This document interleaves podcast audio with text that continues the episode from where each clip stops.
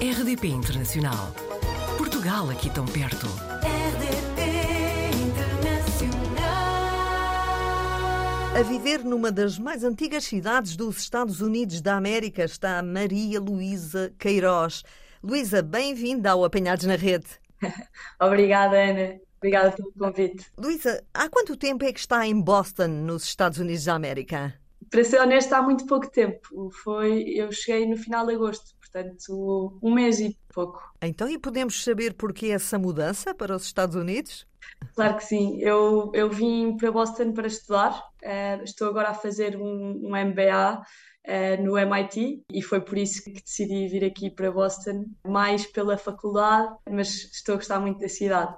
Portanto, um mestrado no Instituto de Tecnologia de Massachusetts, uma, Exatamente. uma das escolas mais prestigiadas do mundo. É verdade, saiu agora o ranking e, e- e está em primeiro lugar do mundo. Exatamente. isso, Está a dar-se bem? Sim, sim, ou seja, a adaptação tem sido fácil. Eu já tinha vivido noutras cidades completamente diferentes e, portanto, não estou a sentir eh, um choque tão grande. A adaptação a a Boston não tem sido muito difícil, porque é uma cidade muito internacional, com muitas, muitos alunos internacionais, muitos restaurantes internacionais, ou seja, a adaptação acaba por não ser difícil e mesmo a cultura americana acaba por não ser muito distinta da nossa e, portanto, a adaptação tem sido fácil, diria. Referiu aí que já andou por outras cidades. Por onde é que tem andado, a Luísa? É verdade. Eu já vivia em Hong Kong, em Sydney e em Zurique, na Suíça. E a Maria Luísa Queiroz eh, pode dizer-nos se em algumas dessas três cidades se sentiu melhor acolhida? Conte-nos um pouco da sua experiência em Hong Kong, Sydney e Zurique. Todas elas foram muito familiares e acabei por eh, gostar muito da experiência em cada uma delas.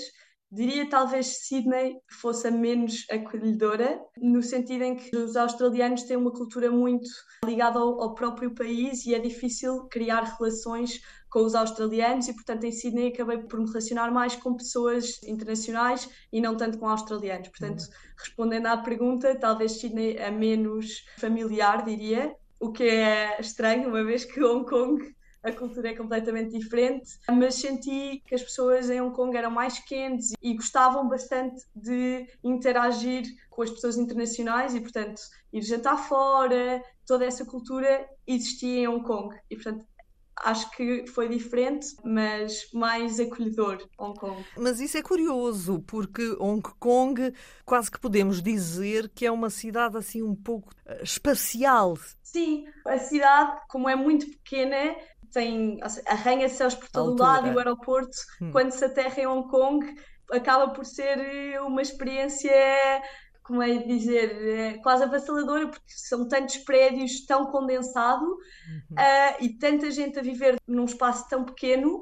Mas eu acho que uma das razões pelas quais as pessoas saem mais e querem estar com as pessoas é porque as casas são muito pequenas, ou seja, as pessoas não, não costumam ficar em casa e, portanto, acabam por querer fazer muitos programas, e eu acho que é um dos motivos pelos quais acabam por ser mais acolhedores também. Então agora vamos parar de passear um bocadinho e vamos voltar aos estudos. Qual é a sua área de estudo? O meu percurso tem sido na área de Economia e Finanças, portanto, eu fiz um- uma licenciatura na Nova em Economia e depois um mestrado em Finanças. Nova de Lisboa. Sim, na Nova de Lisboa, exatamente. Porque a Luísa é oriunda de Coimbra. Exatamente. Em, em 2015 fiz aqui a transição eh, e acabei por ir para Lisboa uma vez mais por causa do renome da faculdade. Eu diria que foi o principal fator que me fez mudar para Lisboa e fiquei a viver em Lisboa desde 2015. Portanto, licenciatura em Economia. E agora? Depois, em 2018, fiz o mestrado em Finanças. Uhum. Depois, eh, acabei em 2020, em Covid, e comecei a trabalhar logo depois de acabar o mestrado na área de private equity. Trabalhava num fundo de capital de risco em Portugal. Trabalhei durante três anos nesse fundo e agora vim fazer o MBA. O que é que a atraiu para esta área de economia, finanças, contas, tanto número? É verdade. Honestamente, foi uma escolha muito difícil, porque, ou seja, no 12 ano, quando temos de escolher qual o caminho que queremos, eu não sabia ao certo o que queria. Acabei por estar um semestre em medicina para depois perceber que não era a minha vocação e então a mudar aqui para a área de economia e finanças. E a Ana falou precisamente da matemática e a matemática sempre foi a minha disciplina preferida e então achei que podia gostar. Comecei na Nova, em Lisboa, e gostei de quase todas as cadeiras. E depois, quando comecei a fazer estágio e a trabalhar, comecei a perceber de facto em que é que estes estudos podiam materializar e acho que foi uma boa escolha e hoje em dia estou muito contente com esta área de finanças. E é uma área onde pretendo continuar a trabalhar? Sim, sim, sem dúvida. Foi aqui que eu descobri posso dizer, a minha paixão e, portanto, é precisamente nesta área que quero continuar e a ajudar as empresas, tanto numa ótica mais financeira como numa ótica mais estratégica. São coisas que eu gosto muito de fazer e que quero continuar. Mas há momentos em que é preciso descontrair. O que é que a Maria Luísa Queiroz faz para se descontrair, para esquecer os números e as contas? É uma, uma, uma excelente pergunta. Eu gosto muito de pintar pinto aguarela e um bocadinho de óleo, estou a iniciar aqui no óleo, e também, hum, mais relativo ao desporto, gosto muito de jogar paddle. Em Portugal eh, jogava muitas vezes, Agora, infelizmente, que mudei aqui para Boston, não tenho a oportunidade de jogar porque não há um único campo de paddle, mas diria que esses são assim os, os meus dois hobbies preferidos. Não há, mas porquê? Os americanos de Boston não, não gostam, não aderem? Já tentou saber porquê? Já, claro. Quando cheguei cá, fiz logo uma prospecção de mercado para perceber porque é que não havia paddle cá. O paddle começou no México, mas é muito popular Sim. Em Espanha na América do Sul. Os americanos têm uma versão deles de paddle que se chama pickleball, que é, ou seja, é parecido, não tem as, as paredes, mas é um desporto parecido. E como é uma invenção americana, a minha visão e o que também já me foi dito é que eles apostam muito nos desportos criados por eles. E portanto, uhum. se existe pickleball, que é um desporto muito parecido com o paddle, ninguém vai apostar no paddle porque eles são, são substitutos, no fundo. Portanto, é por isso que o pickleball existe em todo o lado, em todos os estados americanos, hum. e paddle existe só em Miami, porque tem uma comunidade, comunidade latina, latina grande e, portanto, acaba por existir lá, mas é sim o único estado onde existe. A cidade tem algumas outras curiosidades uh, que nos possa contar? Tem muitas curiosidades. Eu só estou cá um mês, mas já tenho uma panóplia de coisas. Ótimo, para... anda à descoberta, é isso que queremos saber também.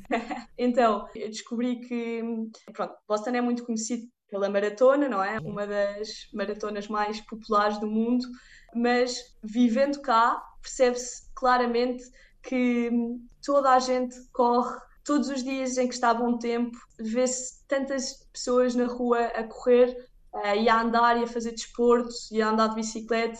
Isso foi uma coisa que me surpreendeu, porque não sei, a ideia que eu tinha nos Estados Unidos era que toda a gente andava de carro de um lado para o outro, para ir aos supermercados, para ir a todo lado, e em Boston isso é muito diferente, ou seja, toda a gente anda a pé, toda a gente anda de bicicleta, e pronto, isso é, é agir porque acaba por dar também um ambiente à cidade diferente e, e que eu gosto muito. E também, ainda na parte do desporto, eles aproveitam muito o rio, o rio Charles, nos dias de bom tempo toda a gente vai andar de barco à vela, ou vai fazer canoagem.